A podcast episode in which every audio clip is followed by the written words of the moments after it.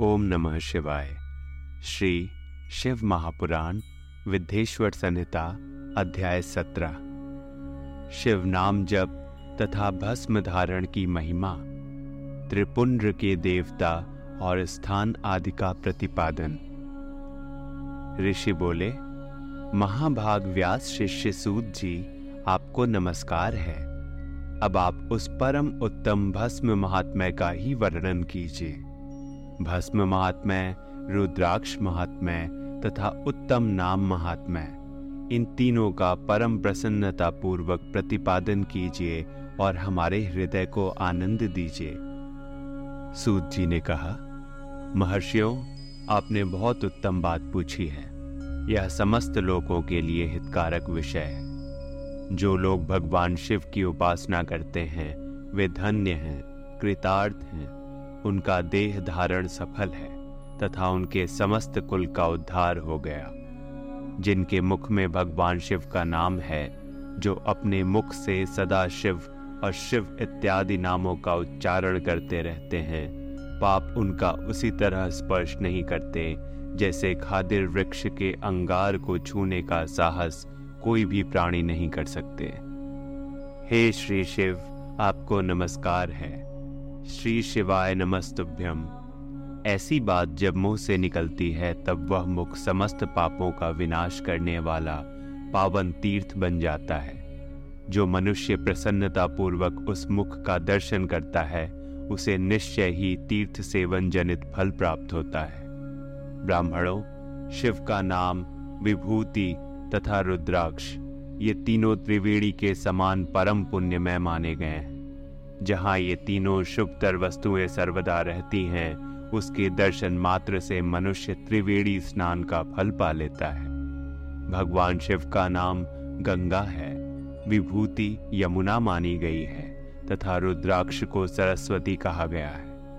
इन तीनों की संयुक्त त्रिवेणी समस्त पापों का नाश करने वाली है। श्रेष्ठ ब्राह्मणों, इन तीनों की महिमा को सत सद विलक्षण भगवान महेश्वर के बिना दूसरा कौन भली भांति जानता है? इस ब्रह्मांड में जो कुछ है, वह सब तो केवल महेश्वर ही जानते हैं। विप्रगढ़, मैं अपनी श्रद्धा भक्ति के अनुसार संक्षेप से भगवान नामों की महिमा का कुछ वर्णन करता हूँ। तुम सब लोग प्रेम पूर्वक सुनो। यह नाम महात्म्य समस्त पापों को हर लेने वाला सर्वोत्तम साधन है। शिव। इस नाम रूपी दावानल से महान पातक रूपी पर्वत अनायास ही भस्म हो जाता है। यह सत्य है। सत्य है। इसमें संशय नहीं है। शौनक पाप मूलक जो नाना प्रकार के दुख हैं, वे एकमात्र शिव नाम से ही नष्ट होने वाले हैं। दूसरे साधनों से संपूर्ण यत्न करने पर भी पूर्णतया नष्ट नहीं होते हैं। जो मनुष्य इस भूतल पर सदा भगवान शिव के नामों के जप में ही लगा हुआ है, वह वेदों का ज्ञाता है, वह पुण्य आत्मा है, वह धन्यवाद का पात्र है, तथा वह विद्वान माना गया है। मुने, जिनका शिव नाम जप में विश्वास है, उनके द्वारा आचरित नाना प्रकार के धर्म तत्काल फल देने के लिए उत्सुक हो जाते हैं। महर्षि भगवान शिव के नाम से जितने पाप नष्ट होते हैं, उतने पाप मनुष्य इस भूतल पर कर नहीं सकते। जो शिव नाम रूपी नौका पर आरूढ़ हो संसार रूपी समुद्र को पार करते हैं, उनके जन्म मरण रूप संसार के मूलभूत वे सारे पाप निश्चय ही नष्ट हो जाते हैं। महामुने, संसार के मूलभूत पातक रूपी पादपों का शिव नाम रूपी कुठार से निश्चय ही नाश हो जाता है। जो पाप रूपी दावानल से पीड़ित हैं, उन्हें शिव नाम रूपी अमृत का पान करना चाहिए। पापों के दावानल से दग्ध होने वाले लोगों को उस शिव नाम अमृत के बिना शांति नहीं मिल सकती।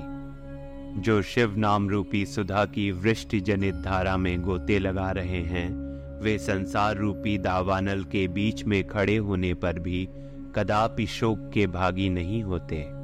जिन महात्माओं के मन में शिव नाम के प्रति बड़ी भारी भक्ति है, ऐसे लोगों की सहसा और सर्वथा मुक्ति होती है। मुनीश्वर, जिसने अनेक जन्मों तक तपस्या की है, उसी की शिव नाम के प्रति भक्ति होती है, जो समस्त पापों का नाश करने वाली है। जिसके मन में भगवान शिव के नाम के प्रति कभी खंडित न होने वाली असाधारण भक्ति प्रकट हुई है उसी के लिए मोक्ष सुलभ है। यह मेरा मत है। जो अनेक पाप करके भी भगवान शिव के नाम जप में आदर पूर्वक लग गया है, वह समस्त पापों से मुक्त हो ही जाता है। इसमें संशय नहीं है। जैसे वन में दावानल से दग्ध हुए वृक्ष भस्म हो जाते हैं, उसी प्रकार शिव नाम रूपी दावानल से दग्ध होकर उस समय तक के सारे पाप भस्म हो जाते हैं। शौनक, जिसके अंग नित्य भस्म लगाने से पवित्र हो गए हैं, तथा जो शिव नाम जप का आदर करने लगा है, वह घोर संसार सागर को भी पार कर ही लेता है। संपूर्ण वेदों का अवलोकन करके पूर्ववर्ती महर्षियों ने यही निश्चय किया है कि भगवान शिव के नाम का जप संसार सागर को पार करने के लिए सर्वोत्तम उपाय है। मुनिवरों, अधिक कहने से क्या लाभ? मैं शिव नाम के सर्वपा पापहारी महात्मा का एक ही श्लोक में वर्णन करता हूँ। भगवान शंकर के एक नाम में भी पाप हरण की जितनी शक्ति है, उतना पातक मनुष्य कभी कर ही नहीं सकता। मुने पूर्व काल में महापापी राजा इंद्रधुम्न ने शिव नाम के प्रभाव से ही उत्तम सदगति प्राप्त की थी। इसी तरह कोई ब्राह्मणी युवती भी, जो बहुत पाप कर चुकी थी शिव नाम के प्रभाव से ही उत्तम गति को प्राप्त हुई। द्विजवरो, इस प्रकार मैंने तुमसे भगवान नाम के उत्तम महात्म्य का वर्णन किया है। अब तुम भस्म का महात्म्य सुनो, जो समस्त पावन वस्तुओं को भी पावन करने वाला है। महर्षियों, भस्म संपूर्ण मंगलों को देने वाला तथा उत्तम है। उसके दो भेद बताए गए हैं। उन भेदों का मैं वर्णन करता हूँ। सावधान होकर सुनो। एक को महाभस्म जानना चाहिए और दूसरे को स्वल्प भस्म। महाभस्म के भी अनेक भेद हैं, वह तीन प्रकार का कहा गया है, श्रौत स्मार्ट और लौकिक। स्वल्प भस्म के भी बहुत से भेदों का वर्णन किया गया है। श्रौत और स्मार्ट भस्म को केवल द्विजों के ही उपयोग में आने के लिए योग्य कहा गया है। तीसरा जो लौकिक भस्म है, वह अन्य सब लोगों के भी उपयोग में आ सकता है। श्रेष्ठ महर्षियों ने यह बताया है कि द्विजों को वैदिक मंत्र के उच्चारण पूर्वक भस्म धारण करना चाहिए। दूसरे लोगों के लिए बिना मंत्र के ही केवल धारण करने का विधान है। जले हुए गोबर से प्रकट होने वाला भस्म आग्नेय कहलाता है। महामुने, वह भी त्रिपुंड का द्रव्य है, ऐसा कहा गया है। अग्निहोत्र से उत्पन्न हुए भस्म का भी मनीषी पुरुषों को संग्रह करना चाहिए। अन्य यज्ञ से प्रकट हुआ भस्म भी त्रिपुंड धारण के काम में आ सकता है। जाबालोपनिषद में आए हुए अग्नि इत्यादि सात मंत्रों द्वारा जल मिश्रित भस्म से धूलन, विभिन्न अंगों में मर्दन या लेपन करना चाहिए। महर्षि जाबाली ने सभी वर्णों और आश्रमों के लिए मंत्र से या बिना मंत्र के भी आदर पूर्वक भस्म से त्रिपुंड लगाने की आवश्यकता बताई है। समस्त अंगों में सजल भस्म को मलना अथवा विभिन्न अंगों में तिरछा त्रिपुंड लगाना, इन कार्यों को मोक्षार्थी पुरुष प्रमाद से भी न छोड़े, ऐसा श्रुति का आदेश है। भगवान शिव और विष्णु ने भी तीर्यक त्रिपुंड धारण किया है।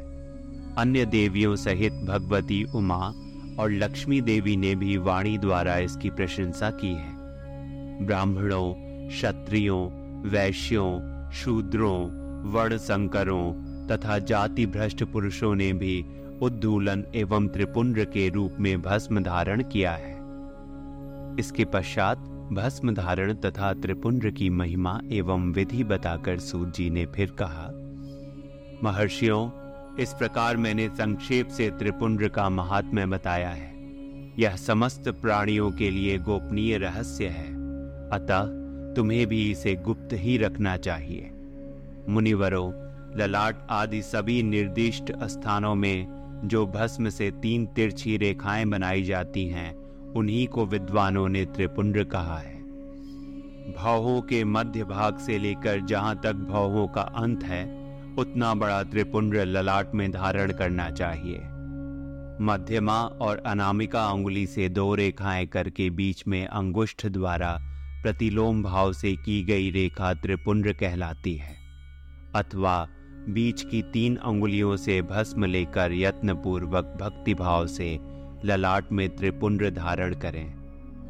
त्रिपुंड अत्यंत उत्तम तथा भोग और मोक्ष को देने वाला है। त्रिपुंड की तीनों रेखाओं में से प्रत्येक के नौ नौ देवता हैं, जो सभी अंगों में स्थित हैं। मैं उनका परिचय देता हूँ। सावधान होकर सुनो। मुनिवरों, प्रणव का प्रथम अक्षर अकार, गारह पत्य अग्नि, पृथ्वी, धर्म, रजोगुण, ऋग्वेद क्रिया शक्ति प्रातः सवन तथा महादेव। ये त्रिपुंड की प्रथम रेखा के नव देवता हैं। यह बात शिव दीक्षा परायण पुरुषों को अच्छी तरह समझ लेनी चाहिए। प्रणव का दूसरा अक्षर उकार, दक्षिणाग्नि, आकाश, सत्वगुण, यजुर्वेद, मध्यम दिन सवन इच्छा शक्ति अंतरात्मा तथा महेश्वर। ये दूसरी रेखा के नव देवता हैं। प्रणव का तीसरा अक्षर मकार अहवनी अग्नि, परमात्मा, तमोगुण धुल्लोक ज्ञान शक्ति सामवेद, तृतीय सवन तथा शिव, ये तीसरी रेखा के नव देवता हैं। इस प्रकार स्थान देवताओं को उत्तम भक्ति भाव से नित्य नमस्कार करके स्नान आदि से शुद्ध हुआ पुरुष, यदि त्रिपुंड धारण करे तो भोग और मोक्ष को भी प्राप्त कर लेता है। मुनीश्वर, ये संपूर्ण अंगों में स्थान देवता बताए गए हैं। अब उनके संबंधी स्थान बताता हूँ। भक्तिपूर्वक सुनो। बत्तीस, सोलह, आठ अथवा पाँच स्थानों में त्रिपुंड का न्यास करें। मस्तक, ललाट, दोनों कान, दोनों नेत्र, दोनों नासिका, मुख, कंठ, दोनों हाथों, दोनों कोहनी, दोनों कलाई, हृदय, दोनों पार्श्व भाग, नाभि, दोनों अंडकोश दोनों उरु, दोनों गुल्प दोनों घुटने, दोनों पिंडली और दोनों पैर। ये बत्तीस उत्तम स्थान हैं। इनमें क्रमशः अग्नि, जल, पृथ्वी, वायु, दस दिक प्रदेश, दस दिक्पाल तथा आठ वसुओं का निवास है। धर, ध्रुव, सोम, आप, अनिल, अनल, प्रत्यूष और प्रभास।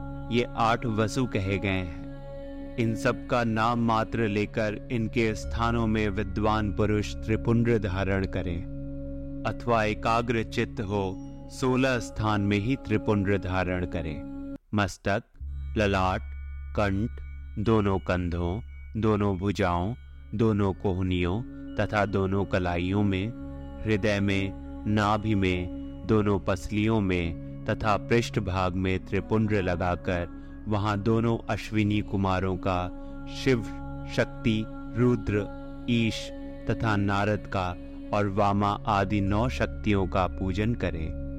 ये सब मिलकर सोलह देवता हैं। अश्विनी कुमार दो कहे गए हैं। नासत्य और दस्त्र अथवा मस्तक, केश, दोनों कान, मुख, दोनों भुजा, हृदय, नाभि दोनों उरु, दोनों जानू, दोनों पैर और पृष्ठ भाग इन सोलह स्थानों में सोलह त्रिपुंड का न्यास करें।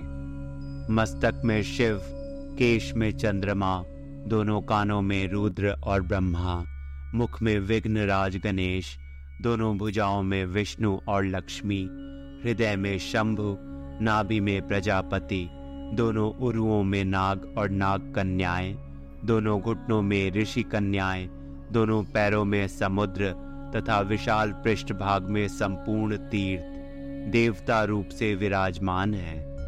इस प्रकार सोलह स्थानों का परिचय दिया गया। अब आठ स्थान बताए जाते हैं। गृह स्थान, ललाट, परम उत्तम कर्ण युगल, दोनों कंधे, हृदय और नाभि। ये आठ स्थान हैं। इनमें ब्रह्मा तथा सप्त ऋषि ये आठ देवता बताए गए हैं। मुनीश्वरों, भस्म के स्थान को जानने वाले विद्वानों ने इस तरह आठ स्थानों का परिचय दिया है। अथवा मस्तक, दोनों भुजाएँ, हृदय और नाभि, इन पाँच स्थानों को भस्म वेत्ता पुरुषों ने भस्म धारण के योग्य बताया है। यथा संभव देश, काल आदि की अपेक्षा रखते हुए उद्धूलन, भस्म को अभिमंत्रित करना और जल में मिलाना आदि कार्य करे। यदि उद्धूलन में भी असमर्थ हो तो त्रिपुंड्र आदि लगाए। त्रिनेत्रधारी तीनों गुणों के आधार तथा तीनों देवताओं के जनक भगवान शिव का स्मरण करते हुए नमः शिवाय कहकर ललाट में त्रिपुंड्र लगाए। ईशाभ्याम नमः, ऐसा कहकर दोनों पार्श्व भागों में त्रिपुंड धारण करे। बीजाभ्याम नमः। यह बोलकर दोनों कलाइयों में भस्म लगावे। पित्राभ्याम नमः, कहकर नीचे के अंग में उमेशाभ्याम नमः, कहकर ऊपर के अंग में तथा भीमाय नमः, कहकर पीठ में और सिर के पिछले भाग में त्रिपुंड लगाना चाहिए। प्रिय शिव भक्तों, अगला अध्याय हमारे अगले एपिसोड में सुने। ओम नमः शिवाय।